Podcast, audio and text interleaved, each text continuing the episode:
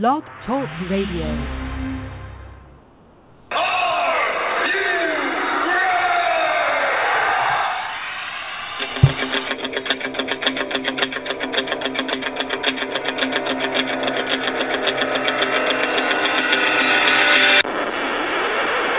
It's time for the Get Ready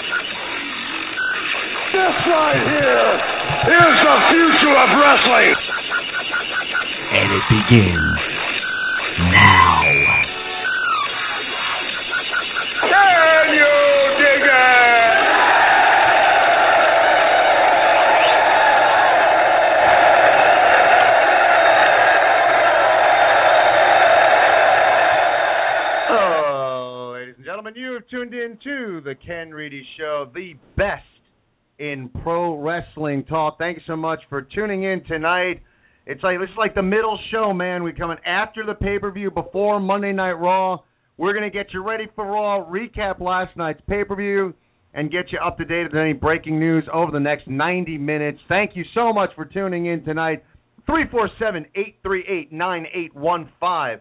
That is the number to call tonight. If you want to talk anything in the world of pro wrestling, get on over Facebook.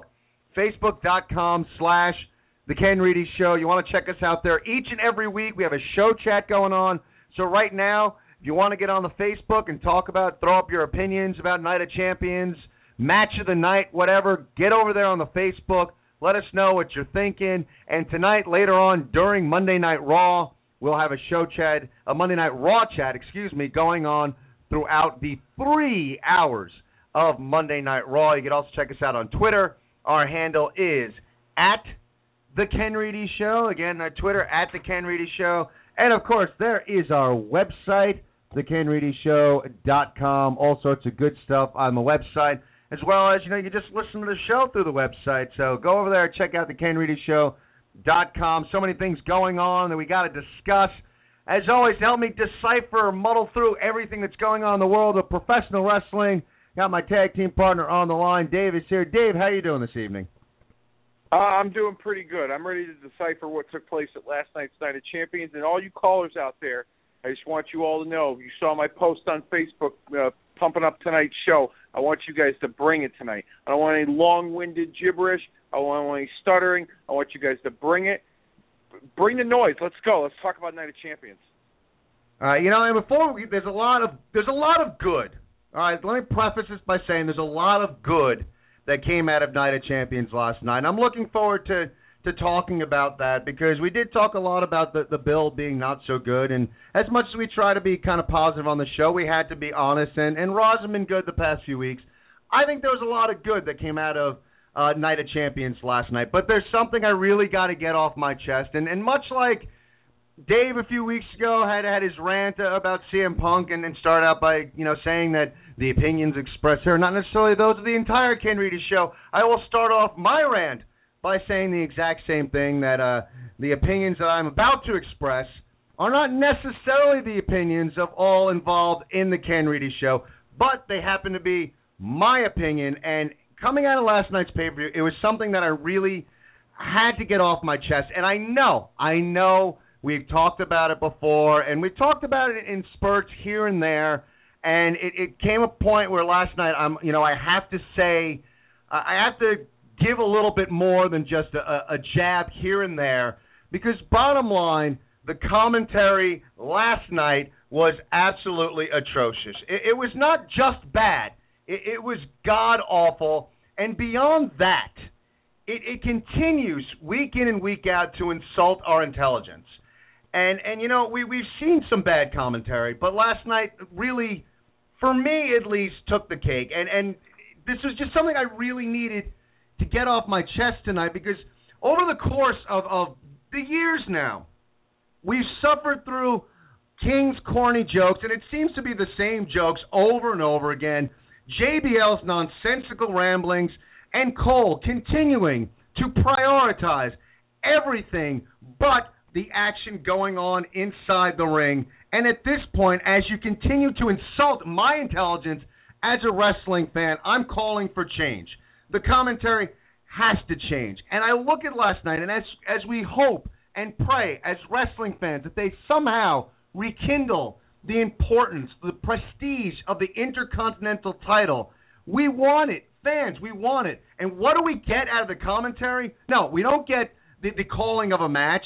We don't get uh, opinion. We don't get guys like JBL and Jerry the King Lawler giving historical references. No, they give us Florida Georgia line on commentary, and the five of them talked about nothing to do with pro wrestling. They never, they, they barely ventured into the in-ring action as they discussed things. It was all about music, and and honestly, the match was actually pretty good, and we're going to get into that a little bit later on.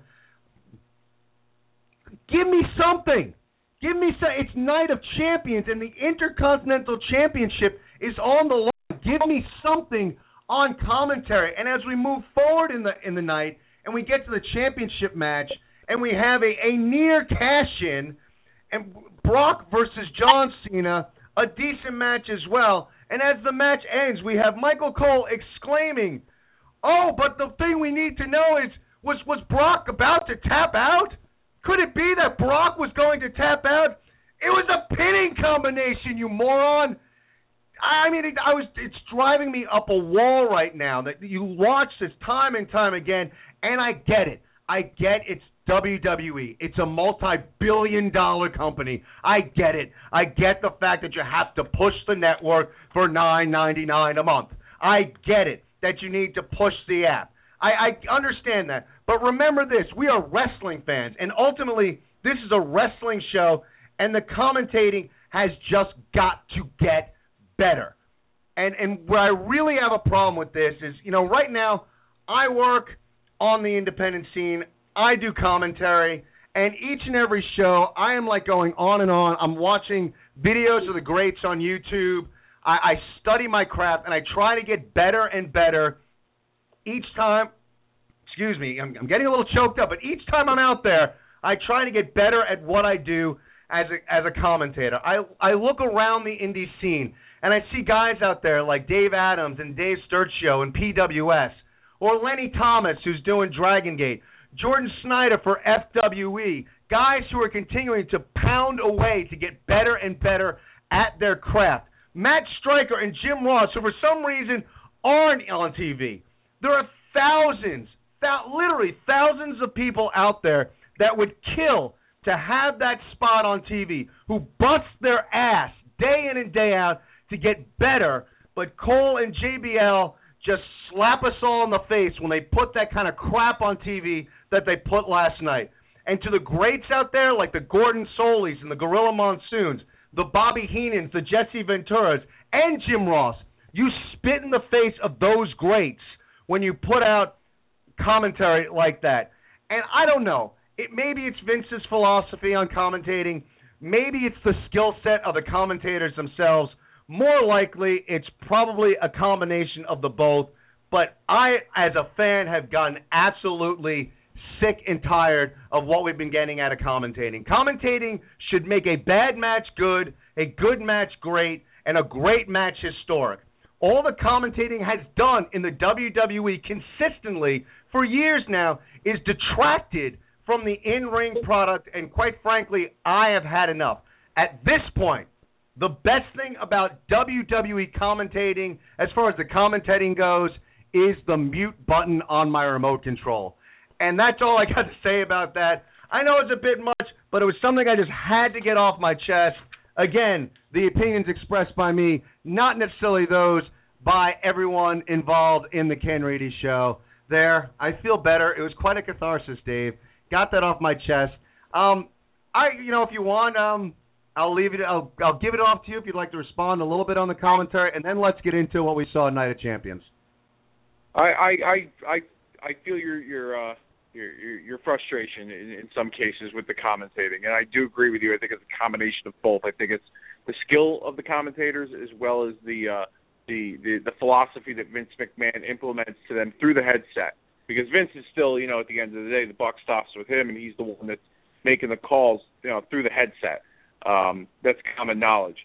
So, uh, with with that being said, um, I mean, I do agree with you. I, I thought that I thought the Intercontinental. You know, why don't we just get into the Intercontinental title match? I thought it was a good match.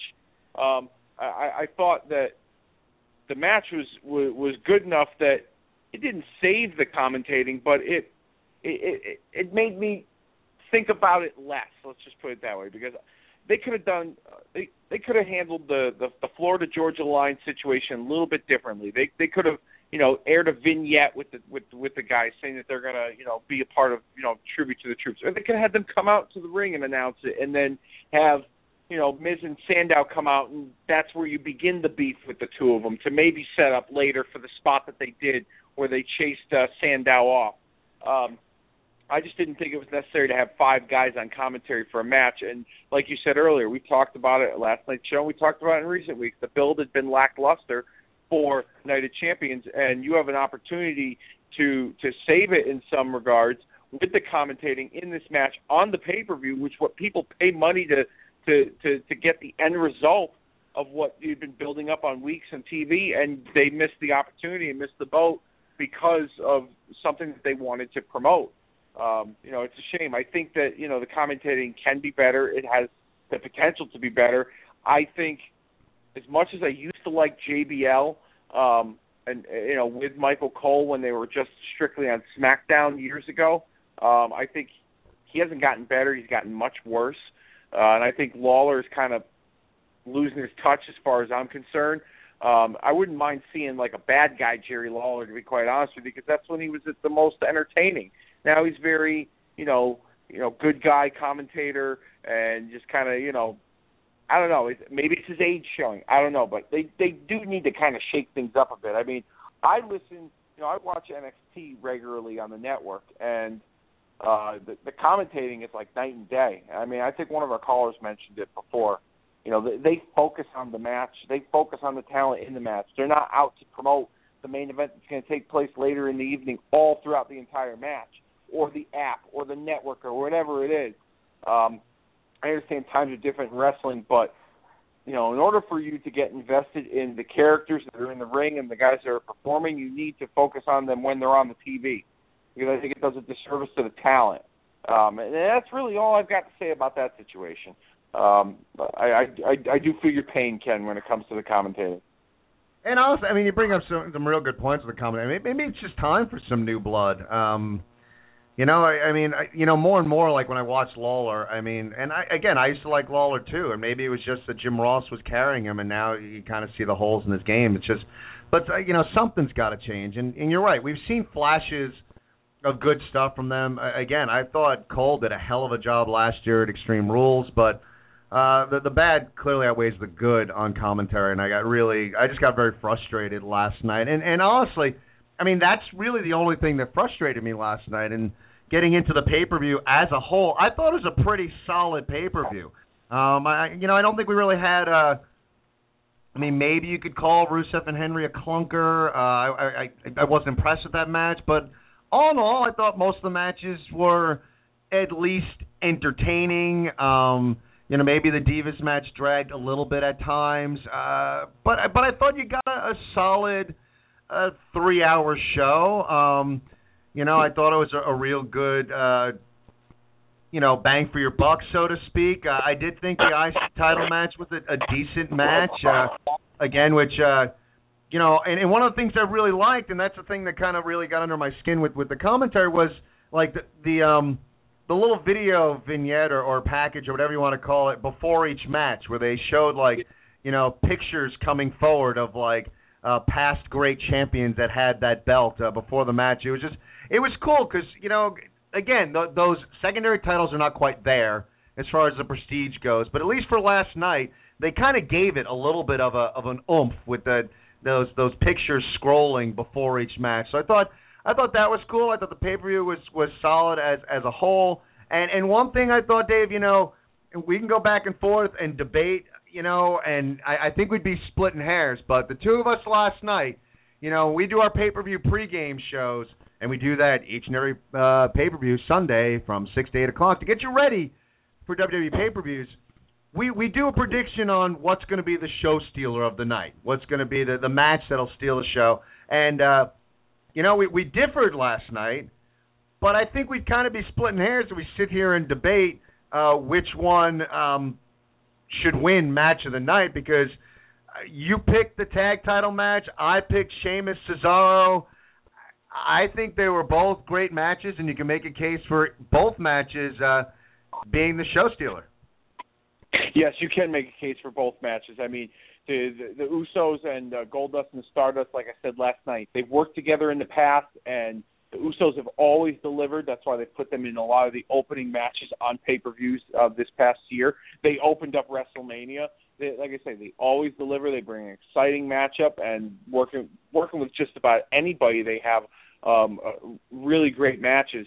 And last night was no different than you know than any other match. And the the story was you know was told properly, in my opinion. I think that the Usos needed to step away from the titles, and I think them chasing the titles is a better story. And I think it also added a different layer and a dimension to the Goldust and Stardust character as a team because I think they kind of needed that. I think it was in kind of limbo, and having the championships helps them and adds different dimension to the characters. And the, and all guys, all four guys, busted their ass in that match. And same can be said for the United States Championship match. I said last night too that the chemistry that Sheamus and Cesaro have, they're very rough physical matches, and to to most wrestling fans and WWE fans out there, I don't think that they felt Cesaro stood a chance. But Sheamus brings the best out of him, in my opinion. Um, and you you saw that last night in the in the some of the stuff that they were doing in their match, and I was really pulling for Cesaro. I was like a kid all over again. Like I want my guy to win because I like him and I like what he brings to, to to the table and brings in the ring. And the stuff he did with Sheamus was pretty cool. I'm I'm I'm honest to God, I'm begging for a rematch at the next pay per view because it was that good. And uh, you know, to me, Cesaro didn't lose anything last night other than the match itself. Didn't lose anything as far as his stock goes and his character goes moving forward in storylines because he he he brought it to Sheamus.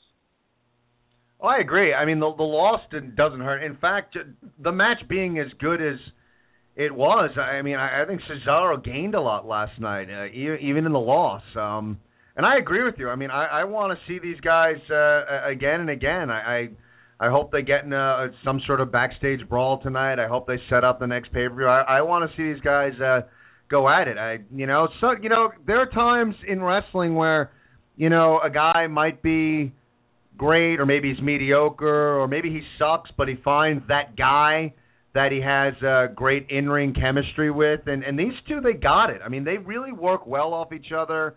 Um, some really cool spots, and uh, you know, like we talked uh, last night about going into this matchup, a lot of um, a lot of cool strength moves and a lot of really stiff shots throughout the night, and uh, you know, it, it's it's interesting because you know when you look at the two of them and and and Sheamus clearly looks uh, physically superior. Um, and he's a brawler, so to speak. Um, but man, like over and over again, Dave, I just continue to be amazed at uh, just the way Cesaro is able to com- combine his absolute freakish strength and his athleticism. The, the combination of you know, because a lot of times in, in in wrestling, you got guys like you got your Shawn Michaels and your Bret Harts of the world that were the, you know, the the uh, the guys, you know, the the, the smooth athletic wrestling types, even the, the Daniel Bryans, you know, the athletic types, the guys you you want to see like all over the ring, whatever. And then you have your strength guys, your your Hogans, your John Cena's, that uh, they wow you with their strength moves. Uh, Cesaro is one of those unique uh, talents that he he has both. Um, it, it's pretty amazing to watch this guy operate. And again, we've been on the bandwagon for uh, a long time with Cesaro. Hopefully, this is the beginning of great things for him. But uh, love that match. Um, what you talked about with the tag team title match, yeah, I like the Usos in pursuit. Uh, this gives the the Dust Brothers uh, a little bit of, of uh, you know, adds to their character. Um, well, I, I don't know if you caught this day last night, but I thought it was kind of funny that it's almost like they're they're using like dust as their last name now. Did you notice that like like the graphic was gold and stardust? It wasn't gold dust I- and I- stardust. It was, it was as if dust is now their last name. Yeah, I, I've noticed that they've started doing that in, in you know the past few weeks on television on on Raw and SmackDown, and I think that's just their attempt to shorten things so they don't say Goldust and Stardust, and or if they say it too fast, and you know it tongue ties some of these announcers because of course we just spoke about the the lackluster Don't make commentary. don't make things any more difficult for them. Yeah, exactly. So I think that's I think that's part of part of it in in in, in doing that. But um yeah, that's just my opinion as far as the the pronunciation or how they promote them. I think to be honest with you, I wouldn't mind seeing giving them like a tag team name. You know, you don't see too many names of teams anymore, you know. You have Luke Harper and Eric Rowan. They represent the Wyatt family, but sometimes they don't refer to them as the Wyatt. They refer to them in the graphics as Rowan and Harper when they promote, you know, a match on the screen. It, you don't see team names used to be like a big thing back in wrestling and tag team. You had the Hart Foundation, the Killer Bees, Demolition, the Road Warriors, the Rockers, the Brainbusters, the Fabulous Rougeau Brothers, Strike Force. I mean, eh, you know, the, the Hardy Boys, the Dudley Boys. The list goes on and on. Now you, sometimes they just kind of put two guys together and they don't give them a name. Like it'd be cool maybe if they came up with a name with with, with Goldust and Stardust. Maybe they call them the Brothers Dust or something. I mean, I don't know. I just think it would be cool if they added that to their uh, to their persona. Oh, dust in the wind. Um, but anyway, yeah, I mean, again, we're, I think we're splitting hairs, and uh, um, you know, I mean, we could go back and forth and and, and argue and debate it, but I, I, I think both those matches uh, definitely uh, match of the night uh, candidates. Uh, interesting stuff on the Facebook, and that's facebook.com slash the Ken Reedy Show. Our friend Mike uh, said he thought that Sheamus and Cesaro was the match of the night, and and added a little bonus. I thought the Divas match sucked. So you know, he he went both sides of the spectrum there. What I found interesting, actually, on that same thread, our, our friend Steve um, posted if all the belts were on the line, why wasn't the NXT belts defended? And I, I thought that was an interesting point. and I get not not putting all the NXT title because then it might just get ridiculous, and we're going to have an eight-hour pay-per-view. But you know what? It's not a bad idea from Steve to have an NXT title defended on the pre-show for Night of Champions. You know that that was I saw that earlier. That that's actually not a bad idea if they just made it like a a, a pre-show match. But if you remember, you know, going back a few years um, when they decided to do this Night of Champions concept, you know, it was when Raw and SmackDown and there was a brand split. Then they each brand had like five titles to begin with, so you had ten title matches, and every match was a title match on the pay-per-view, and it just watered down the concept of championship matches. So I, I kind of like that they that they added, you know, um, regular singles matches that weren't for titles. But what I think would be cool to really add to the prestige of the Night of Champions pay per view, one of those is yes, maybe having an NXT Championship defend on the pre-show, but also too maybe even doing some sort of number one contenders match for a championship shot, or even adding more importance to the Money in the Bank briefcase and having that Money in the Bank holder, if they're still holding the briefcase, defend the briefcase as it is a championship to, to, to show the importance of that gimmick and that um, you know Money in the Bank briefcase. I think that would add to the the prestige of Night of Champions because just you know announcing a few title matches and then putting graphics up of you know uh, former champions you know heading into the match, I don't think is enough. I mean, if they were to incorporate the history of these championships in the build up towards Night of Champions, I think it would make for a much more interesting and much more enjoyable pay per view. Yeah, also, but all in all, I mean, Dave, as as far as like you know the overview and and the pay per view as a whole, I, I mean, I don't know, you know, I, I wouldn't go as far as you know giving it an A. You know, we do that on the Facebook all the time, grading Raw and then pay per views and everything. But I, I think you're giving it a solid B. Go as low as a B minus, but I, I think it's a solid B. What do you think of the pay per view overall? Overall, like you said earlier, there wasn't really like a clunker on the show. It was, for the most part, every match was was good. Um, I would have to give it a B. Yeah, I mean, some of the finishes made sense, um, or most of the finishes made sense for the most part, and uh, the I mean, you also got to take into account the audience. The crowd was into it too, and you know, we had that that non wrestling segment with you know the return of Dean Ambrose, which we'll discuss later, which was a nice touch to the pay per view. Um, so uh, overall, yeah, I'd give it a B. And there isn't any match of the year contenders on that show, but it was it was a good pay per view. Yeah, I think the only, I mean, you have obviously the Divas match, and uh, the only, I mean, I wasn't, maybe it's just my expectations. I wasn't crazy about uh, the Rusev Henry match, so I, you know, it's going far to say it was a clunker. Um, you know, they just, uh, you know, I had higher expectations. Man, I'm just, I'm never gonna get my feel good American moment. I just every pay per view, I'm just picking my feel good American moment. So we'll see what happens, but uh, yeah, overall, I just thought it was a really solid uh, pay per view. You know, it was a pay per view that kind of you know, for you and I, Dave, it kind of knocked us a bit on our asses as far as uh, our picks go, because generally we're pretty good. And every, uh, if you're first tuning into the show tonight, when we do our pre-shows for pay-per-views, uh, we give you our picks. And uh, wow, man, I mean, you got three right and I got two right. So not not our best night of picks as far as going through uh, the pay-per-view, but I kind of like that. I like when, as much as it bruises my ego to get them wrong I kind of like that they kind of surprised me, and where I thought the matches were going, uh, they didn't go that way. So um, it's funny because as much as you know you like picking things and you like getting them right, I'm almost happier. Um, probably because I don't have any money riding on it, but when when I get them wrong, because to me they kind of they surprise me because you and I know, Dave, we've watched this stuff for a long time, and, and a lot of times you can just totally tell what direction they're going in. Uh, some twists and turns last night.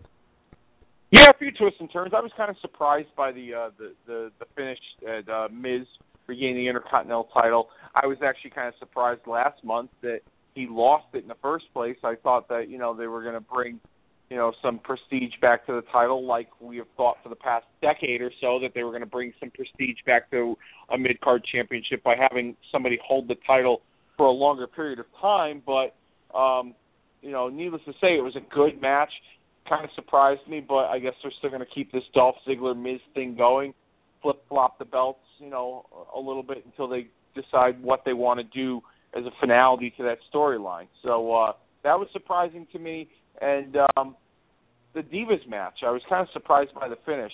As much as I, you know, I said that Paige would be better off keeping the title, you know, in my prediction, and that's why I predicted her to, to win the title. I wouldn't have been surprised if Nikki Bella won, but I didn't think AJ was going to win. I mean, she comes back, she wins it, then she loses it, then she wins it again, and it, it, I don't know what they're what what kind of trend they're trying to set with with having the titles go back and forth um, between people uh, as of late, but that kind of took me for a loop. Yeah, it was funny. Right? We we we differed on that match as far as our picks. You went with Paige, I went with Nikki, and we both got it wrong. Um, yeah. yeah, I guess like for both of us, I mean, you know, AJ was was really, and I agree with you. Like, and I'm kind of curious where they're going. I mean, it's interesting because I do think out of the the three in the ring uh, that night, that AJ's the most talented. Um, you know, I just thought storyline wise they'd go with Nikki. So uh, interesting stuff. Uh, again, not our best night of picks. We'll redeem ourselves when it comes to Hell in a Cell. Three four seven eight three eight. 9815. That is the number to call. We got some people who have patiently been waiting on hold. We're going to get to you in just a little bit, right after the break, because now it is time. You know it each and every week on Monday. It's time for the Day 5 50 50 News Report. That's right. You heard the man. You know it, and now I'm here to show it. This is the Day 5 News Report, only heard at the top of the hour every single Monday night here at the Ken Reedy Show. We begin tonight's Day 5 by reporting on the ongoing trend of contracts expiring over in TNA Wrestling. This week, the expiring contracts of Austin Aries, former X Division champion, world champion, and tag team champion, as well as former Knockouts champion Gail Kim, have come to an end. As of right now, both individuals have not re signed new deals. Proof is in the pudding, as TNA did not advertise both stars for the upcoming Bound for Glory pay per view next month in Tokyo, Japan. It was believed by most in TNA that both individuals finished their contractual obligations at last week's television taping from Bethlehem, Pennsylvania. In more contract news this week, Figure4WrestlingOnline.com reports that former TNA star, the Icon Sting, who has been in the headlines this year in regards to his wrestling future, has still not signed a wrestling contract with WWE. He has, however, a merchandise and licensing deal in place for his involvement in the upcoming WWE 2K15 video game, among other things. WWE officials are confident that a wrestling contract will be finalized by both sides in time for Sting to perform at WrestleMania 31 from Santa Clara, California next spring. As we as we continue the theme of contractual affairs, the clock struck midnight last night, and the time was up on the contract of TNA superstar Kurt Angle. Angle had recently stated publicly that an, that an announcement would be coming soon in regards to his contract status and where he will end up wrestling in his final run as an active in-ring performer. As of this writing, no announcement of the kind has been made by Angle, despite publicly stating his desire to return to the company that made him into a household name, WWE. Speaking of WrestleMania 31, news broke last week of a possible in-ring return at the granddaddy of them all by 2009 WWE Hall of Famer Stone Cold Steve Austin. WWE had plugged Austin's podcast on last week's Monday Night Raw telecast, which ignited the rumors of an in-ring return. Reports have surfaced that both sides have reached an agreement to promote for one another. Austin will plug the WWE network on his podcast, and in return, WWE will plug his podcast on WWE programming. There has, however, been rumblings of an Austin in ring return when the Wrestling Observer reported that WWE officials sent a memo out to the merchandise department to begin production on brand new Stone Cold Steve Austin t shirts. Austin allegedly has been training hard for a possible return, but has publicly stated recently to Sam Roberts on SiriusXM Radio that he doesn't have a strong desire to return unless money and creative plans were right for him. And our final story this week, and a follow up story from last week, Figure4WrestlingOnline.com reports that two time WWE Hall of Famer Nature Boy Ric Flair woo, woo, was officially released from the hospital over the weekend. Reports out say Flair underwent two hernia surgeries and also experienced intestinal issues which required an additional surgery. Flair allegedly lost a lot of weight during this whole ordeal and will now not be cleared to return to television for at least six weeks. Nonetheless, all signs going forward point to a successful recovery by Slick Rick. And there you have it, folks. That was the Day 5 News Report. Only heard top of the hour every single Monday night here on The Ken Reedy Show. Ken, take it away. Interesting, man. Seeing that uh, Kurt Angle's contract expires coincidentally right now on the WWE Network. SmackDown from 2003, Undertaker versus Kurt Angle in a championship match is playing right now. And there was a meme circulating on Facebook yesterday that had a picture of Kurt Angle that said Swagger failed, Henry failed, there's only one person left for the job. Oh, it's true. So I don't know if that's he's the right guy to dethrone a Rusev. However, are we looking at potentially a run from Kurt Angle? Do you think the WWE? I mean, Dave, do you think the WWE makes a run at bringing Kurt Angle in? Um, I don't know. I mean, you know, I hate to use the cliche term that that's been beaten to death, but if it's best for business, I don't see why not. I mean, um, there's been reports out that he couldn't pass a drug test right now, or he could. I'm sorry, not a drug test, but a physical, and uh, so WWE might not take a look at him. If he were to be signed by WWE, it would be for a um, a, a coaching contract down in the NXT developmental territory. Uh, so I mean, there's fresh matchups that would be intriguing if you brought him in. Um, maybe with a Brock Lesnar, maybe with a John Cena, a Daniel Bryan. You know, the the list goes on and on. But Angle has expressed desire to work in a part-time capacity, uh, a la you know Undertaker, Shawn Michaels, those kinds of contracts, and I don't think WWE wants to uh, you know grant him that wish to come back and work on a short-term basis. And the other thing too is, you know, Angle left back in 2006, uh, you know, pretty abruptly and just jumped ship over to TNA and kind of burned a bridge with the WWE at the time. So, and they never forget when a bridge has been burned um, when a talent leaves. So, uh, I mean, it's a toss-up. It doesn't surprise me if he were to come back. I mean, you never say never in wrestling, and especially with you know other guys that have had bad falling outs with WWE. Um, I just, I, it wouldn't surprise me if he were to come back. I mean, we can name you know Hogan, Bruno Sammartino. All the names go on and on. Every time somebody has burned Vince or left Vince to go do something else and compete against him, Vince has always brought them back because it's best for business. So Kurt Angle coming back wouldn't be a shocker, but I'm not holding out on it until I officially see it. Oh, you know it's funny, man. I guess not funny. And in all seriousness, uh, you know the one thing about Kurt Angle that scares me as a fan, if there was ever one guy in my lifetime that I could, you know, I hate to say this, but like I could see him dying in the ring.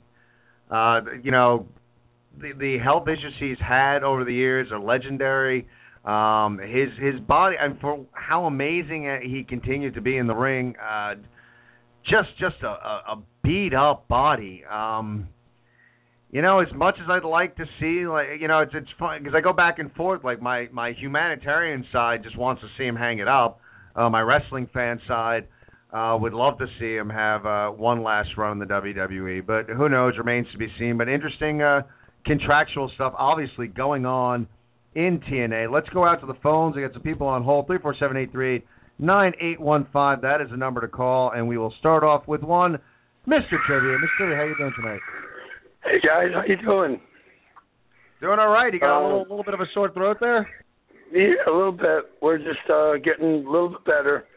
But uh talking about um Night of Champions, I agree with you guys. I give it like a solid B minus. I was surprised at the endings of a couple matches. I thought Dolph Ziggler would win and you know, I only had three right myself, but uh I was pretty surprised at uh Miz because now we get to listen to him gloat on Monday Night Raw again, which is what you do. But uh one thing is to Brock Lesnar. I mean, not only not only did um Seth Rollins, you know, he interfered in the match, and I think not only he pissed off John Cena, he kind of pissed off Brock Lesnar a little bit too. And I don't know, I I don't see anybody right now beating Brock Lesnar. I mean, I was talking to um Mr. Rosenblues earlier, and you know, maybe maybe like to see uh Brock Lesnar and Rusev. How do you think that match would come out if they ever if they ever threw it together? You know, I, I mean, you know, uh, player for player. I mean, you look at the two guys, and theoretically, physically, yeah, that would be a hell of a match. However, I, I, think they're still hell bent on promoting both of them as as monster heels, and as you know, I, the anti-American gimmick always works, and and I I would think that Brock Lesnar would get a, the lion's share of cheers in that match, and I, and I I don't think they're quite ready to turn Lesnar face at this time. So as much as I think the match would be pretty cool, I, I don't know. I'd be surprised if they went in that direction. What do you think, Dave? Well, uh, what I'm, I'm trying to think of what kind of racket is going on over there. Yeah, what is that? What's that? Oh, you keep All hearing noise noise. in the background. Sounds like a Oh, I- riot. No. No, it's just uh I don't know, maybe I get, maybe I got my uh chatterbox a little too loud. Let me turn it down there, guys. I apologize for that. Oh, no That's problem. okay. What, what, are your, what are your thoughts, Dave? Uh, Rusev Brock. It would it would have to to be quite honest with you. I agree with you, Ken. They, they they're trying to build both guys up as monsters, and uh, you know the anti-American gimmick does work. However, um, you know I don't think Rusev is on that level just yet. I mean, it would to me Brock Lesnar's such a big name. You throw a guy like Rusev in there, you, would have to turn Rusev face in order for it to make some kind of sense right now. But I don't think Rusev is on that level just yet. He's got to be a he's got to be quite a few big names to to go toe to toe with Brock Lesnar for for for some fans to make it believable. Yeah, now that uh, Roman Reigns is going to be out for a little while, I mean, what's going to uh, what are they going to end up doing with with Brock? I mean, I don't think they're going to give uh, Cena another match, even though uh, last night ended the way it ended, and I think uh, Rollins is going to be the new feud for John Cena. But I mean, you guys see anybody else maybe stepping up to face Brock Lesnar?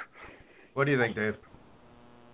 Um, I unfortunately I I mean I talked about it on the show last night. Um, there aren't any dates Lesnar scheduled for moving forward for the rest of the year that have been advertised. Although I saw a report this morning that he was advertised for the final SmackDown taping heading into Hell in a Cell, um, but then he was taken off that advertisement. So I don't know if they had plans, if they're if they're thinking about having him appear at that pay per view. Part of me thinks that they might have Lesnar and Cena go at it in Hell in the Cell because of the finish last night that someone got involved uh, with Rollins. If not, if that's not the you know if that's not the case, if they don't want to go Cena and uh, Lesnar again, but they still want to you know use Lesnar to defend the championship, I'm I'm going out on a limb here, but I think considering the way you know the the Randy Orton Chris Jericho match played out last night, I think Orton is they're trying to position him to be a top contender for Lesnar's title. I mean, the the more as, as lackluster that buildup was going into that match, the end result was Orton wanted, you know, to prove that he can do this on his own without the authority. He can, you know, beat Jericho by himself without help, and he did it in convincing fashion. So maybe that will set him up for a title match with Brock Lesnar down the line. Yeah, I I I could uh I could see that happen. And one more thing, guys. Uh Ken and Dave, uh, a couple years ago, if I remember correctly, they had uh they had a match where um I guess the Money in the Bank contract was on the line for a match. I don't know if you guys remember that or not. And who, um, who was who was in it? I um I don't know. I, for some reason, it just popped into my head because I was thinking about if if Ro, if Roman if um Seth Rollins might be a new feud for John Cena. Maybe John Cena would want to go against Seth Rollins and have Rollins put the Money in the Bank contract on the line.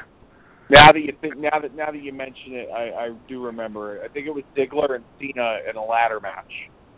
Um, when Ziggler was the Money in the Bank briefcase holder, and that was when AJ had turned on John Cena and joined up with Dolph Ziggler, if I remember correctly. Uh, that was the last time I remember the briefcase being on the line in a match.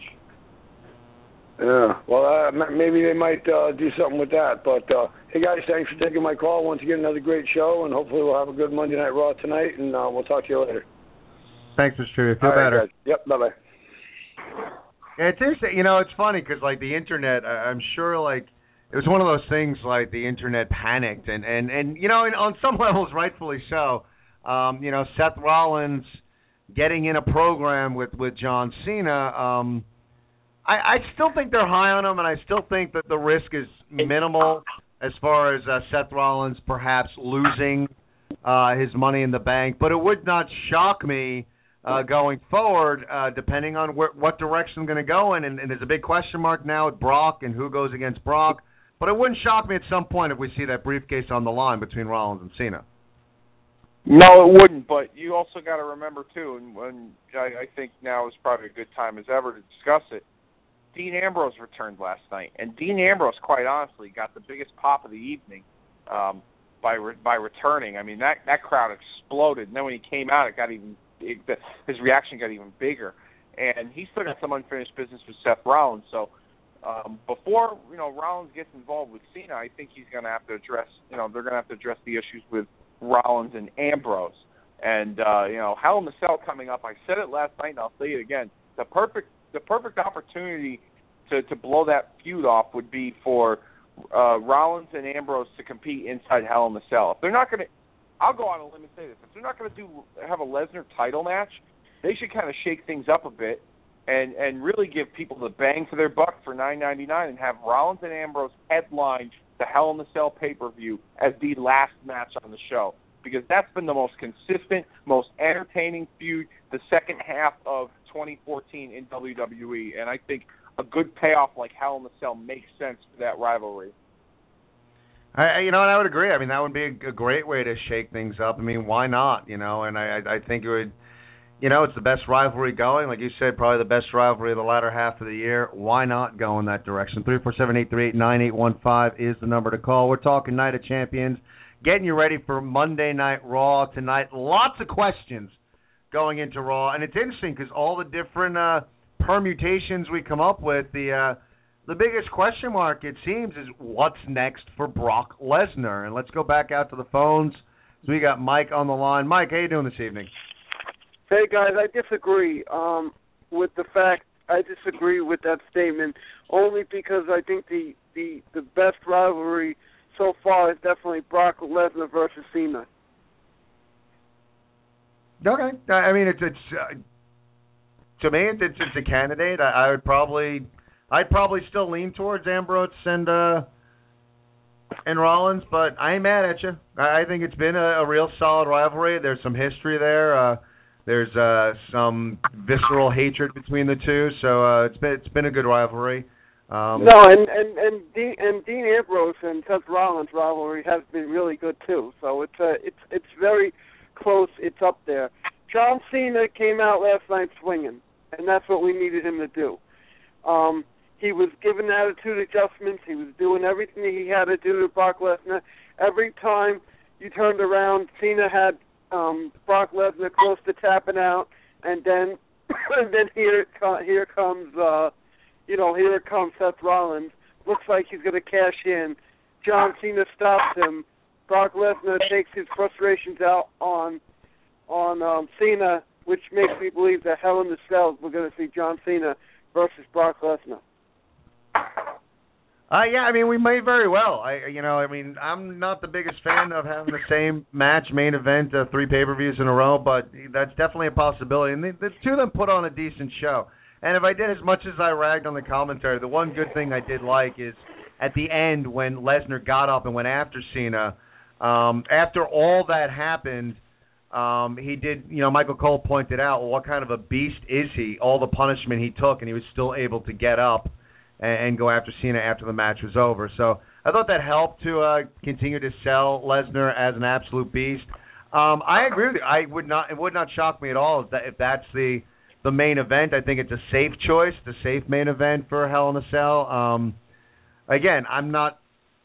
I'm not too sure I'm a fan of the same match three pay-per-views in a row, but uh, it's it's obviously a distinct possibility. And in all honesty, Mike, if I was a betting man and I actually had to put money down on what I thought I'd see at Hell in a Cell, I, I'd bet that's what we're going to see. Yeah, three um three great matches last night. First ma- first match being um Cesaro um definitely a great match with Cesaro and Sheamus. Um Randy Orton was my number two. Randy Orton and Jericho, they both look great, and definitely Brock Lesnar versus John Cena. So those were my my three great um, matches. Dave, what do you think about possibly Brock Lesnar versus John Cena, Hell in the Cell? I think it's very possible considering the the the uh, the, scenario that played out at the end of that match last night with the interference and Cena not getting a fair shot at a rematch. That's kind of what they've leaned towards. Um, you know, Mr. Trivia brought up a great point. Rollins had pissed off Lesnar, he pissed off Cena, and you know he's also has uh, Ambrose trailing him. So he's kind of on a, an island unto himself. Um, so I, I have a feeling that that's the direction that they are going to go in. Lesnar and Cena inside Hell in a Cell, and I think that will that that match will really like add another dimension of brutality that Brock Lesnar brings um, with with that character. So I, I definitely see it happening. Uh, it's not the first time that Hell in a Cell would feature more than just one Hell in a Cell match. So um, I wouldn't be surprised if it's announced this evening. They have five weeks until the next pay per view to build it. So let's hope they don't, uh, as Ken would say, screw the pooch on the build up heading towards uh, Hell in the Cell. Disappoint disappointing match of the night last night for me was the Divas match. What do you guys think? You know, it's it's tough for me to say I was disappointed because like I really, I mean, disappointment comes from expectation, and like I was disappointed in the Henry Rusev because I had high expectations for that match. Um, Jesus, I expect nothing out of the Divas. I mean, it might another be horrible. night that Ken, another night that Ken didn't get to go USA, USA, and No. pick his producer up and throw her up in the air and chant USA. But uh, you know, I, you know, I thought it was. I thought the Divas match was an okay match. Um, you know, it, again, it wasn't great, but I had such low expectations. Um, I, I thought it was okay. It surprised me, um, AJ winning, but uh, I don't know. Dave, Like the, the word disappointment. I mean, were you disappointed in the Divas match? No, it was what I yeah. expected. Oh, oh, sorry. Go ahead. It was what I expected. I mean, it was a, it was a good effort from all three, and they they seemed to gel pretty well, and it, it it told a good story. I mean, I wasn't disappointed in the match itself. I mean, um, I was disappointed in the finish that I didn't get my prediction right, but other than that, the the, the girls worked hard, and it wasn't a bad match. Like I said last night, the girls' matches, you know, far and away have been much better, um, you know, in the past couple of years than they have been in over a decade. So, um, since you know Lita and Trish Stratus had walked away, so I, I it's it's a step in the right direction for the girls' matches, and I, so I wasn't disappointed at all in the in-ring quality of the match. I gotta Funny ask you something yeah. like that. Mike, hold on. a Dave? second. That- You, you, oh, sorry, Mike, you, you you had you had Orton uh, Jericho up there, and I thought that match was was a great match. But I gotta ask, and I you too, Dave. Was it just me, or did it seem like it took Jericho about an hour and a half to get up to that top rope? Like when he was getting up there, I'm like, all right, this is an RKO off the top rope. I mean, Randy's done that before. I think it's a cool move. It didn't surprise me even a little bit last night. I did- Jericho seemed to take forever to get up there and jump off that top rope. So as much as I I, I thought the match was really a, a great match uh, for a, for a program that was kind of thrown together. Um, that last spot, I was kind of uh, I don't know. What do you guys think? He was winded. He was winded. You know, I mean, that's what I think. I think he took too long because he was just out of breath, and it was it was he was winded, and that's when the living room pop began. Because when Orton did that, um, my niece Adriana, big Randy Orton fan, um, she was happy. But go ahead, Dave. What do you think? It was a good match. Um, wasn't great, but it was a good match, and I I I don't I don't think Jericho was winded as much as I think the timing was off. Um, he took a while to get up to the top rope, and Orton took a while to turn around, and uh, I just don't think the timing was there. But um, the, and the, the the finish looked cool. Yes, I knew it was kind of coming. I think I said it at one point before Jericho leaped that oh I think it's going to lead to an RKO. Once it did, you knew that was the finish right there. You you you couldn't kick out of that. If you did, you do the service to the the, the move itself. So, um, but it also did its job in telling the story. Like I mentioned earlier, Orton needed to prove that he could do this on his own, and he doesn't need help from the authority to get stuff done. And he did it in convincing fashion over Jericho. So, sto- story told. It, it served its purpose. Yeah, no Kane last night. Um, you know, and uh, and no Brie Bella like I predicted. I thought Brie was going to interfere in the Divas match like I predicted. Um, you know, now to my next topic, which I wanted to talk about Bret Hart for a second. Last, you know, t- tonight, um, not tonight. Uh, what do you call? It? I want to talk about Bret Hart. Like I said, Bret Hart to me, I was watching the Monday Night Wars, and they talk about Bret Hart, and they have a whole chapter just for him. What do- what did you guys think about when when you heard that Bret was going to WCW? Um, you know, it, it's uh, it's funny because and we we've done this segment. I guess we're doing the segment. What did you watch on the WWE Network this week? I watched that. So, and I know you. Oh, you, okay, good, all right. You posted something, so I was like, let me make sure I watch this this part to uh, you know, so I'm I'm up to to date on everything. Um, I honestly, at the time when I knew he was going over, uh, before I saw him on WCW, I thought it was over for WWE. I really did. I thought that was it. Uh, I thought bringing him over uh, was was a, a great business move. I mean, Bret was huge. Um, you know, great talent, and uh, You know, I, I just think you know you hear both sides of it, and I, and I think that there was really a combination of both. I think you know Bret didn't want to go to WCW, and and perhaps you know his heart not being into it uh, kind of reflected in, in his work to a certain extent. You know, he just seemed a little apathetic, and and I think consequently at the same time WCW, it was almost like we we never thought what we do with Bret. We just wanted to get Bret. You know, it, and it was it was kind of a weird, you know, it was almost like you know a baseball team having an, an all-star first baseman and and then going out and signing another all-star first baseman and then thinking, all right, let let's try him out in center field. You know, it just it, it just it, it never really seemed to work in WCW. So, I guess to answer your question, when I heard he was going, I thought that was it. I thought WCW was was going to reign supreme, and uh, uh, it, it honestly was was quite the opposite, Dave. Yeah, I uh, when I found out about him leaving, um, I didn't find out till like you know a day or two before the, the pay per view uh, with the match with Michaels because the news it kind of broke pretty quickly, um, and then he had the pay per view and you know we you know we all know what happened there with, with, with the screw job taking place, but um, I do agree a lot with what you just said there, Ken. They they they cared more about getting him and stealing him from Vince than what they were going to do with him, and they didn't have a clue what to do with him. To be quite honest with you, um, he wasn't used properly, and to me, like I I had held out so much hope that they would do so much with him, um, and he would get some form of redemption because at a young age at that time, I thought it was pretty crappy that he got screwed out of you know WWE the way he did and to me, I I felt that he didn't really get his just due um, going into WCW. So when he was announced that he was going to be going over there, I thought, wow, like he was a staple for them for such a long time. He was the guy after Hogan left that really held things together. Um, during his era, he, they may not have made a whole lot of money, but he kept them. He he was the glue that kept them together.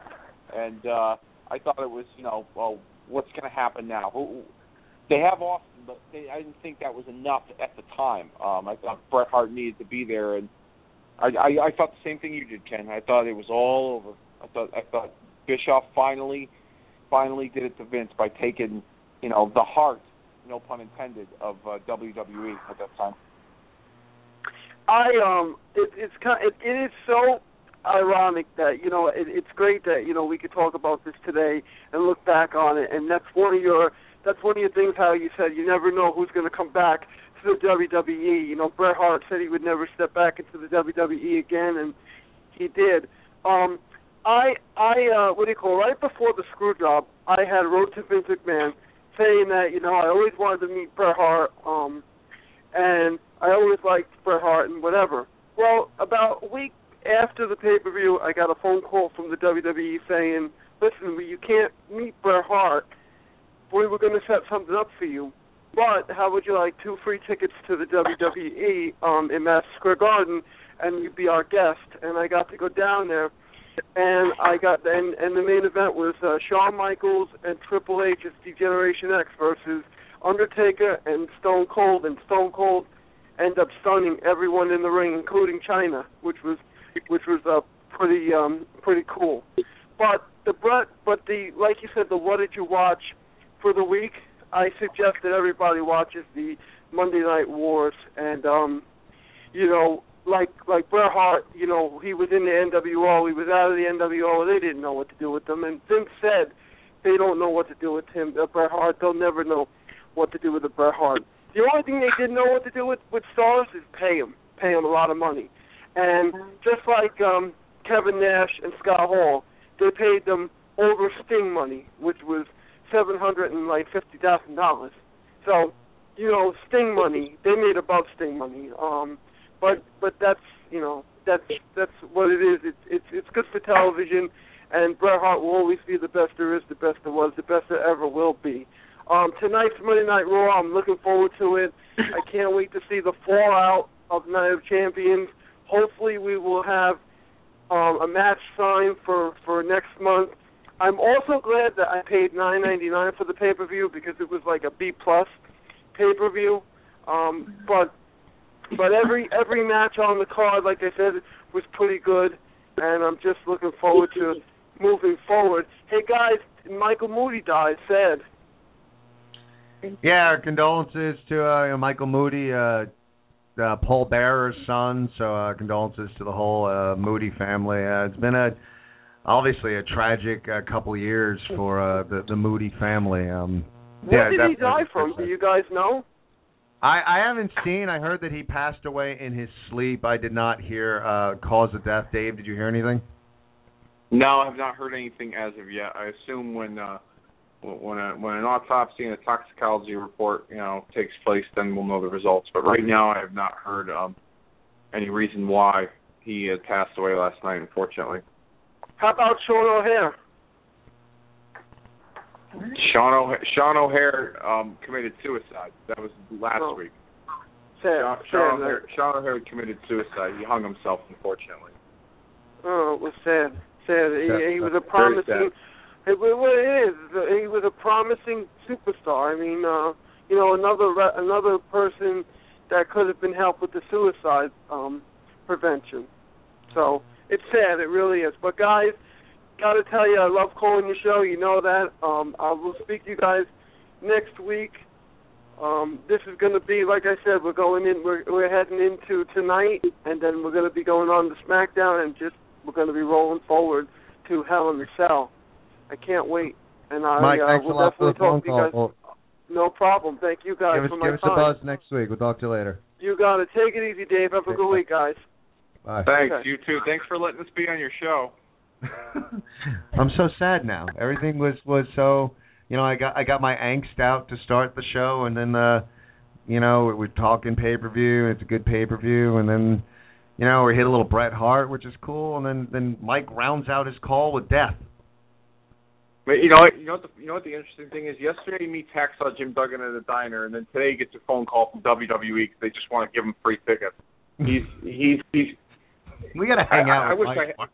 I wish you know what you know what Mike should do. Mike Ferrara should charge admission for people to go inside his brain, like like it's an amusement park ride. like That's being John. Malkovich.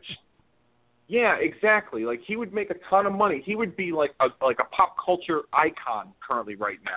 Honestly, honest to God, he would. Like, love him to death, and I appreciate the support. but oh my God, sometimes I sometimes I need to wear a seatbelt during these phone calls because he's just all over the place.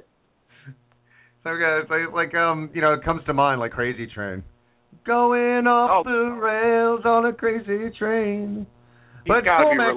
I mean, as a radio host, though, Mike keeps us on our toes because you never know, like where, you know, he kind of gave us a little bit of warning this week because he posted he wanted to talk about Bret Hart. But like I said, I remember a, while, a little while back that we we were on a phone call and and we started off talking about Monday Night Raw, and somehow by the end of the phone call we were talking about King Kong Bundy squashing midgets. I don't know how we got there, but Yep. that's that's going off the rails on the crazy train. But thank you as always, Mike. We love you. Very entertaining call, and it was cool. I always enjoy talking about Bret Hart if I get the opportunity. Three four seven eight three eight nine eight one five. That is the number to call. Let's go back out to the phones because we got Tony on the line. Tony, how you doing this evening? Okay, man, I've been waiting a hell of a long time here. Sorry, man.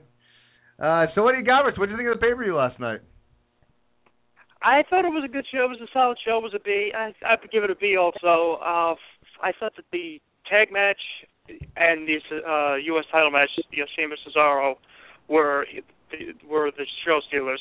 I thought you know, you know Sheamus and Cesaro really, you know, I, they really went all out, and so did the so did the uh, the brother teams. And you know, I, I I'm glad that they put the, the belts on the the Dust Brothers. You know, it's, it's, it was about time. That, you know, it's like they finally put the the belts on them because Usos have been champions since the beginning of March. So you know, it's uh, so that, those were easily probably the two best matches for me. I also like, yeah, I mean, as soon as I knew Ro- heard Roman Reigns was going to be off the pay per view, I, I knew they were going to do the Rollins uh, promo and then Ambrose coming in, and that, and that was that was very well done too. Actually, you know, that was well done too. You know, Rollins coming in and doing the usual heel promo, uh, and then Ambrose coming in and going after him and that, that stuff. Uh, as far as the title match goes, uh, I thought it was all right. I just thought the finish was really weak. You know, it's like a, I I didn't see it coming. It was like Rollins coming in, and you know just hitting Cena with the briefcase and he was going to cash in on him, and then he and then he runs off, and it's like I don't know. I just thought it was really weird. But if I had to say, if I had to say what they're going to do with the cell, it, it's got to be Ambrose and Rollins because that's that's that's but that's the that, that's the best storyline the company's got going. It's the only one with any realism to it. You know, and I'm guessing I I don't want to see necessarily to, just for a third pay per view in a row either. But you know, I'm guessing it's going to be Cena Lesnar this way. You know, you know, supposedly no one can no they could, you know no one can interfere or whatever. So you know, it's but uh you know I just get to see, you know, it's like I mean, I don't know when it's like it's like it just seems like a matter of not if but when. It's like you know, it's like when is Cena, you know, it's like Cena's gonna break Ric Flair's record, and then if, if one of the pay per views is gonna go up there. It's like, oh my God, he beat the Nature Boy. Oh, Cena's the greatest champion of all time. You know, and then they're gonna just like you know that. Uh, like I said, I, I, I you know, and, uh, the Divas match I thought was was a lot better than I had I had expected. I was really I thought that Nikki Bella was going to win, you know, just because of what they're doing with this with that whole storyline. But surprisingly, uh it's AJ won, and I, like I say, I, I, I like the I like the finish of that. You know, just have the Black Widow and having her um getting it back in after Paige attempting to power out of it, and she got the win. And um yeah, Mark Henry Rusev was more of it was more of a, more of an angle I think than a match. Um you know, like I said, once you know, like I actually thought he was going to win when they had Lilian singing the national anthem. I thought, oh my God, they're actually going to have him. They might have him win this. But uh, you know, uh, they had Rusev win. Uh, I don't know, if, you know, like having Mark Henry tap that fast. I thought was kind of eh. And you know, and of course, like you were talking about before, the uh, JBL, the comment, the commentary is not commentary. It's just it's just nonsense. It's just bullshit yapping. It's like all the know, it's, the, the commentary is the worst. I don't even listen to it anymore. Even like when they had the uh, the Intercontinental title match with those two characters no one's ever heard of. It's just like I had to turn the sound off because it's like you know it's like why the hell are these two guys that no one's ever heard of on commentary? And they're not even talking about the freaking title match. It's it's just know it it kind of felt like WCW. You know, it's like where they would do nothing but just talk about the main angles during a match. It was just you know that. But but I don't know. You know, overall, it was, it, it was a lot. It was a lot better than I than uh, than I thought it would be going into it. I, I'll I'll say that. Yeah, I, th- I thought there were a lot of good moments. I totally, you know, you brought up a really good point, and I'm right there with you. I I thought that that Mark Henry tapped out way too quickly. I would have liked to have seen him stay in the hold at least a little bit longer. Um, yeah, I agree. You know, they they laid it on pretty thick early on with the national anthem and uh uh Lilian singing the national anthem. Um, you know, it, it was cool, I guess. Uh you know, Dave and I were talking before the show as much as um you know, they really set it up well and you really started thinking, wow, you know, Mark Henry it looks like he's going to win this thing uh and uh wow, you know, didn't take long for him to be bawling like a little baby during the national anthem, Dave. Well, yeah, I mean, it, it, you you you set him up to be this, you know, this, this formidable opponent towards this nonstop, you know, wrecking machine known as Rusev, and before the bell even rings, he's crying like a baby. So what's going to make you believe that he's going to beat Rusev now? To me, that just kind of totally killed killed everything and and put forward in place that Rusev was going to win. And I, I, like I said, I thought it was a decent touch trying to get the anthem played so they can get you know the patriotic theme behind it, but at the same time, he he kind of you know ruined it when he was crying. Um, so, but the match was okay. I like the the analogy you brought up about you know him being in the the, the hold a little longer. I mean, that would have made um that would have helped Henry more at least you know showing that like he didn't give up. But the minute he got in and he tapped real quick. I I don't know if he got hurt. I was kind of curious did he get hurt. Maybe that's why he tapped quickly, but it was a pretty short match, and uh, I didn't expect a five star classic from these two, but I, I was expecting it. There was more intrigue and drama in the Jack Swagger Rusev match at SummerSlam last month in the flag match than there was in this match. This match just kind of seemed to it was all all build up and uh you know the, the the final product just kind of fell flat to me at least and the one thing with that match that honestly that I wish they they again you know the commentary keep going back to that um that I think could have enhanced it at least a little bit. Uh, you know, Mark Henry's injury in the Olympics was a back injury. And, and I know you're going back to 96, but I, I thought, you know, they referenced his his Olympic career. Uh, you know, he brought it up. Uh, he was looking for redemption. I, I thought it would have worked for the match if they, they at least referenced the back injury. um, that you know he had previous back issues, um, and again, like helping Mark Henry out a bit. You know, maybe that kind of you know gives a little bit more credibility that why he tapped out so quickly because he already had a bad back. Um, there were a lot of things that they could have done. You know, commentary, decent commentary would have helped. Um, but yeah, the, the crying was a bit much. The the tapping quick was, you know, didn't work for me. So um, you're right. Like that was one of those matches that I think the build was was a lot better than the match itself. Um, but I agree with you, Tony, right there. As far as uh, programs going on, uh, you know, uh, I, I think uh, Rollins and Ambrose. Uh, you know, I think the three of us right now are in agreement. That's the that's the best thing going. Would love to see the two of them in, in uh, a Hell in a Cell match. Um, you know, again, if I'm a betting man, I think we're going to see Cena and, and Lesnar. Although, unless the commentating was uh, hinting at it, you know, do we do we get an Ambrose and uh, Rollins in a Hell in a Cell match, and do we get that I Quit match? I mean, the one thing in common during the commentating of the Brock Cena match was that Cena just won't give up. He just won't give up. Um, was that foreshadowing? I don't know. Again, betting man, I'm betting we're going to see Cena and uh, Brock in a Hell in a Cell matchup. Uh, come Hell in a Cell pay per view. Uh, I just saw on WWE.com we're actually going to see Ambrose versus uh, Randy Orton tonight on Monday Night Raw. Yeah, I saw that too. I saw. I also do know that Brock Lesnar is not at the show, so we'll see what what they do. What they That do with that, yeah. Bastard. anyway, um, the other match I thought was got got picked up after or there a while was uh, Jericho Orton. You know, I mean, it's like I, I thought I thought they had a good match too. You know, the finish was kind of predictable. I mean, I thought I thought that Jericho being up on top, you know, took a little too long, and it was just like, okay, he's just gonna get RKO'd, and that's gonna be and that's gonna be it. But I thought that they actually put on a good match. You know, I I mean, I could see the finish coming. You know, I could see the finish coming a mile away, but it was it was. Uh, I I thought the match was all right. Yeah, I, I thought it was pretty good. You know, oh yeah, I thought that was a real good match.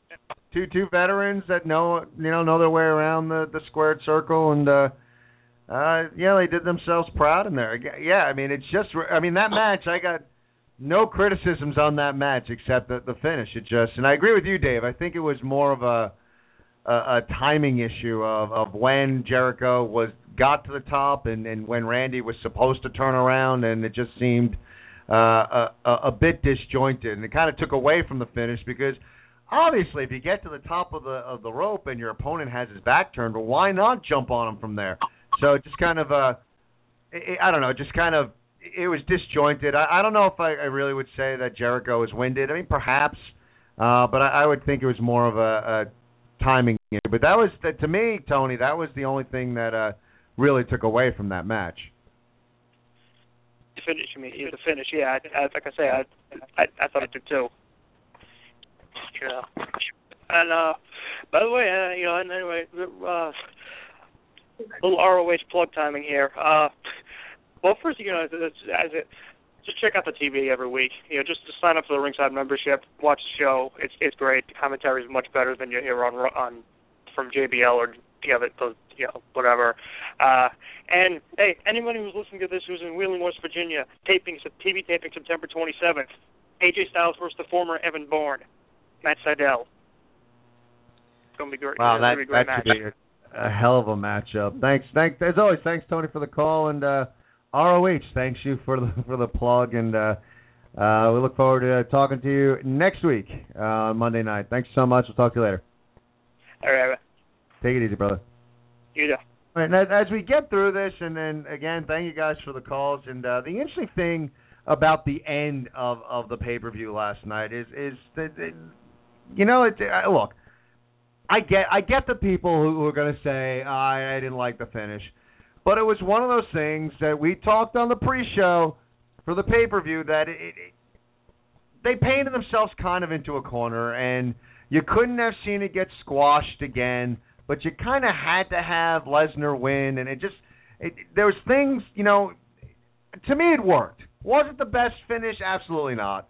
Uh, is it a finish that I want to see? No, probably not. Um, but I think creatively, it was almost you know there weren't too many things they could do, and I think it worked. Um, I think it helped, which is why I think we're going to see Lesnar and Cena one more time.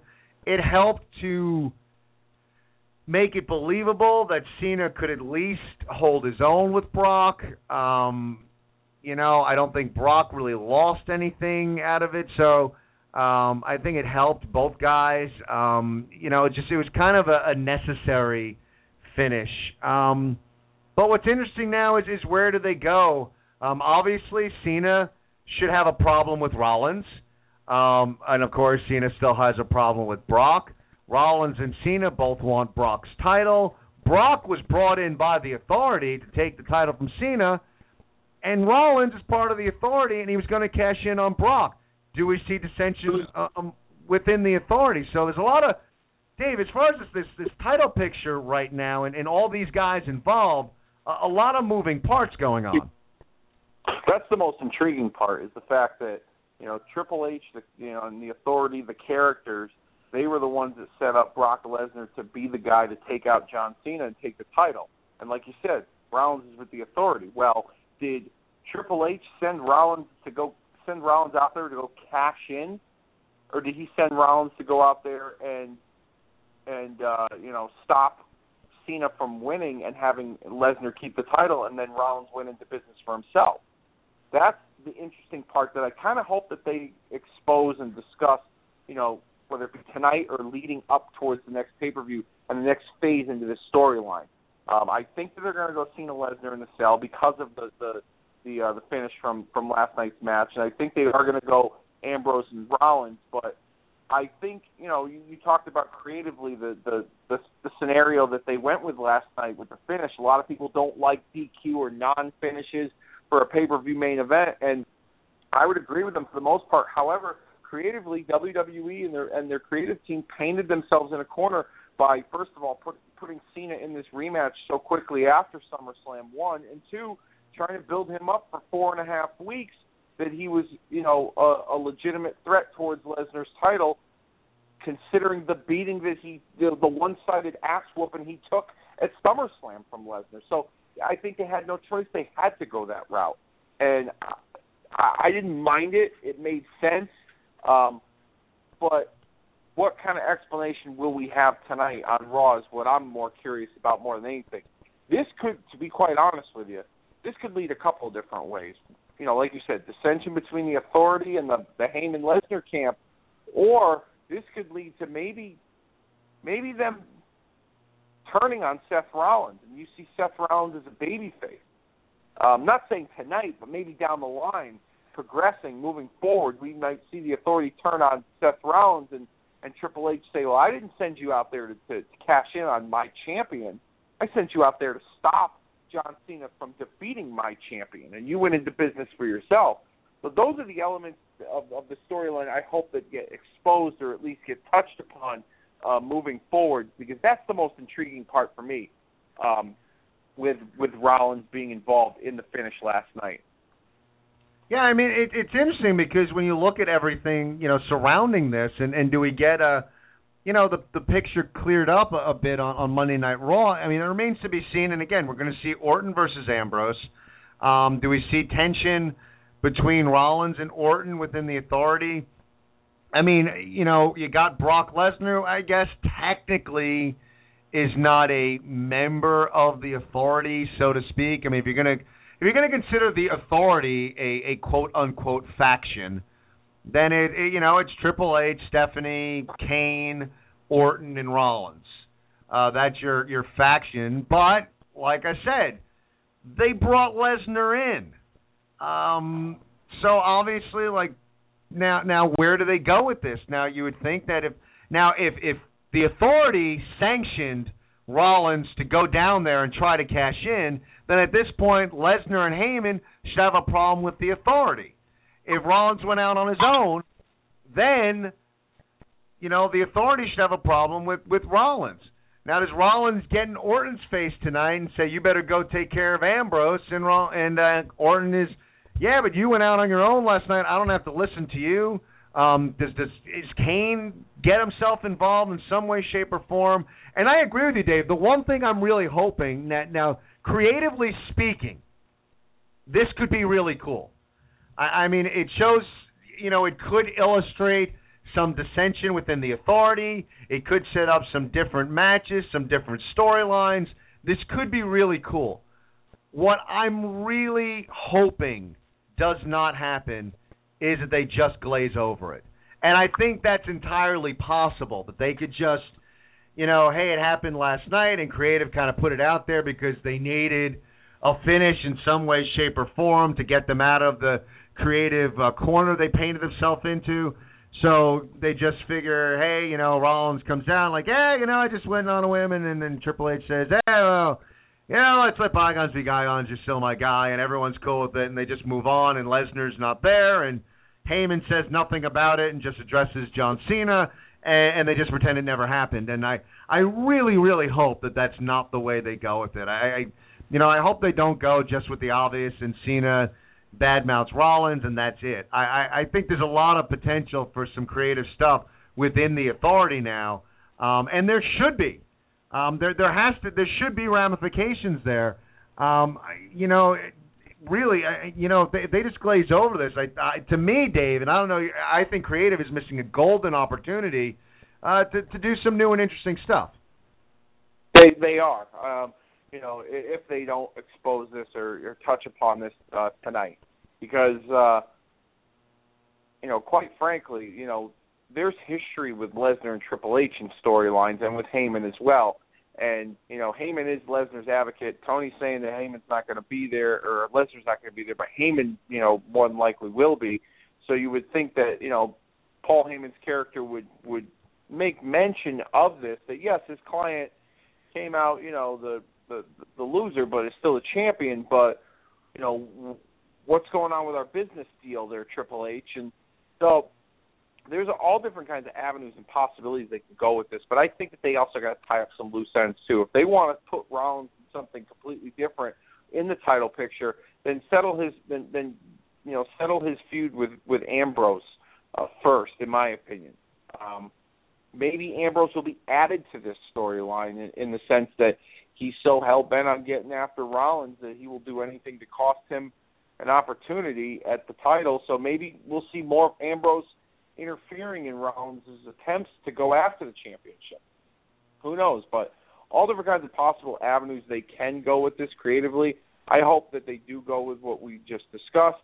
Um, but it they they've they've never ceased to amaze us at times, and uh, have always said you know have always uh, know gl- glazed over a few obvious uh, facts in, in wrestling to and, and insult some of the fans' intelligence. Yeah, and that, that's the one thing you really don't want to see. And, and uh, you know, it's funny. I'm watching, you know, have the the Raw pre-show on, and they're interviewing Miz, and Mizdow is standing right behind Miz, and he's got a toy intercontinental belt, and he is mimicking awesome. everything Miz is saying, and it's it's. That's awesome. I'm not listening to it, but I I it's it's pretty funny. That that's awesome. I you know it's funny. I, you know now that you bring that up, I, I mentioned this last night to you know my girlfriend and my brother while we were watching that match. Did did you notice how when Miz won the match and they awarded him the belt, Sandow, who is his stunt double or, or Mizdow, whatever you want to call him, he got down uh, and and positioned himself against the barricade um the same way Miz did. Like he just won the match. Like he was involved in the match too. Like he he like he exuded all the energy himself to win the title. I thought that was pretty funny. And then th- there was a picture on Instagram of um of Miz holding the title and and uh Sandow was behind a and he didn't have a belt in his hand. And he just had like it was like he was holding air in the same way that Miz does. I mean he's he's done a pretty good job at, at, at making that role um, very entertaining and, and something that he hasn't been doing well at in the recent months when he's had different incarnations of characters. But this one in particular has been uh, pretty good for him, and I'm I'm kind of enjoying it. And we are going to get an IC rematch tonight on Monday Night Raw as uh you know, news keeps on breaking as far as what we're going to see on Raw. And I, I did catch that, and I, I was cracking up. And that was again, and I don't want to go off on, on another tangent again, but like that was really what bothered me about the commentary and, and uh, you know Florida Georgia line is that I, I I thought the match was good. I thought it was fun. I thought it was entertaining. You know, again, and I said this before. I, I want better for for Sandow. I think there's a lot of talent there to to be a you know quite a performer. I'm not going to say Sandow is necessarily a main eventer, but I, I think you know he deserves better. However, it's been entertaining. It's been fun. Um, I, I think this heel persona works well for Miz. Uh, he's in a good spot on the card. Um, you know, I, again, I thought the match worked. I thought, you know, everything worked in this matchup except uh, the, the commentating and the Florida State line stuff. They just didn't need that. And uh, yeah, you know, it's one of those things that Sandow is is providing a, a certain amount of comic relief, but he's not purely comedy, um, which which is good. He's not absolutely ridiculous. Like as much as I, I liked um, uh, uh, Santino Marella. Um, you know, I think that dude was was basically like purely comedy, whereas I think Sandow's giving you, um, you know, he's dangerous. He's he's physically imposing. He, we all know he can go in the ring, and he's also providing some comic relief. So, uh, you know, I guess, and I don't know if it was done on purpose or or by accident, but you know, perhaps they're playing off of that spot and him rolling around on the ground, um, grabbing an imaginary belt, pretending he won they decided to go with that. So now, uh, um, you know, he's got a toy championship belt, and, and it's funny, man, because as much as I love Ziggler, and and you know, we only got like four minutes left, so we we don't have enough time to go into where do you go with Ziggler. Um, and I want to see Ziggler succeed, and I love what he does. But to be perfectly honest, after seeing that promo and Sandow uh, holding a toy championship belt, um, dare I say, I mean, mark the tape, mark it down. I kind of hope Miz holds on to the title for a little while because I kind of want to see what Sandow continues to do with this character. Yeah, he's uh, he's he's been very entertaining in this in this uh this, this sidekick character that he's brought and like you said, he can go in the ring. He's capable of more. Um I mean, I used to I loved you know the intellectual savior character. I thought it drew great heat and just some of the things that he did, it was something fresh and different at the time, but know, for whatever reason, they they felt the need to kind of you know cut his legs out from under him. But now they've kind of given him a you know a, a lease on life in WWE, and having him be with Miz has been working. Uh, so I could just see the the the, the entertainment factor uh, move further along for for Sandow and Miz, and especially with Miz as champion um, going forward. So anyway, um, as as we go, we look at Monday Night Raw, and I think for both of us, I think it's safe to say we're both uh, looking forward to. Uh, if we, you know, we usually ask what are you looking forward to most on Raw, and maybe some uh, some interesting stuff coming out of the uh, title picture, the WWE title picture. Uh, anything else tonight that you're really looking forward to to seeing as far as uh, moving forward towards Hell in a Cell? Any kind of follow up with uh, Sheamus and Cesaro. I said it earlier. I'd love to see a rematch between the two of them. Maybe we'll see a rematch at the next pay per view. But any kind of follow up from last night. Um, you know, it's interesting. Sheamus did a couple of media interviews today promoting tonight's Raw, and uh, he uh, he mentioned how, how proud he was of the match that he had with Cesaro, and how physically Cesaro is like almost an equal to him in terms of like pound for pound toughness. So I wouldn't mind seeing the two of them go at. I wouldn't mind seeing. I'd love to see the two of them go at it again. Um, physically, they just bring you know a, a, a, a stiff, tough entertainment factor to their matches, and uh, I love it. So hopefully we see some uh, you know follow up from those two last from last night. I would agree. I mean, I I would love to see the two of them in like a real, you know, you know, kind kind of a, a bona fide program. You know, I mean, hook them up maybe in a tag match, uh, maybe have a, a, backstage confrontation. Uh, you know, I you know maybe Sheamus is involved in something, and and you'd have Cesaro do a run in. I mean, I I'd like to see what these two can do. You know, going forward, uh, because the match really did deliver, and uh, some. I'm going to agree with you there. I'm looking forward to seeing uh, what they're going to do with these guys. Uh, you know, going forward in the future. I mean, you know, tonight's Raw should be interesting because you know as we we come out of Night of Champions, we got to move into uh, Hell in a Cell, and we'll probably get um, at least one match mentioned, challenged, uh, brought up for uh, the upcoming Hell in a Cell pay per view. Again, if you're a betting man, I'm thinking we're going to hear that uh, Cena and Lesnar are going to be in Hell in a Cell, but hoping that they challenge us, hope hoping that they they give us something different and. uh you know, we get something much more creative, uh, creatively challenging going into uh, the next pay per view. But I, I'm figuring, you know, with 20 seconds left, Dave, we'll probably get maybe one or two matches named tonight. Yeah, I would venture to guess probably the championship match will will, will either be announced or they'll lead to it and then possibly announce it on uh, WWE.com later this week. And there you have it. We are set for Monday Night Raw. For Dave, I am Ken. Have a good night. Take care, everybody.